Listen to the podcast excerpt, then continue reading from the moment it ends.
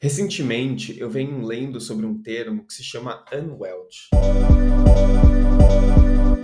Ele deriva do alemão e ele pode ser compreendido como um termo que significa compreensão do mundo externo a partir das condições internas daquele indivíduo. De uma forma muito simples, significa que cada ser tem uma forma de interpretar o mundo externo a partir dos parâmetros criados internamente. Cada um tem uma Umwelt. Um exemplo muito simples poderia ser de um computador.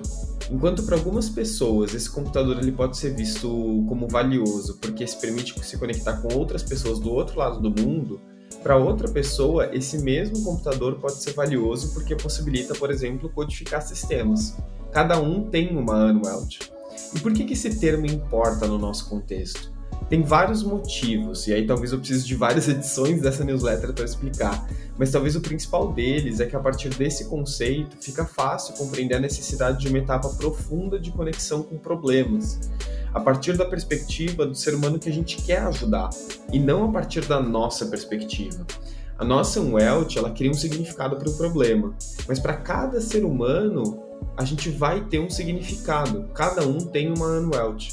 Criar uma solução para resolver o problema de alguém significa compreender o Umwelt daquela pessoa e prover um artefato que se encaixe na Umwelt dela e não na sua, necessariamente. É um processo que parece simples, mas quando a gente compreende a partir da perspectiva da Umwelt, se requer um esforço gigantesco de humildade.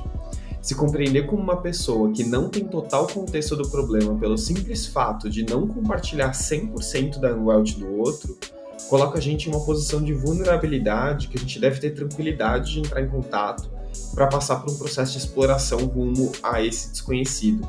Afinal, explorar uma Umwelt é se sentir habilitado a descobrir o que você ainda não sabia. Um abraço, pessoal. Até semana que vem.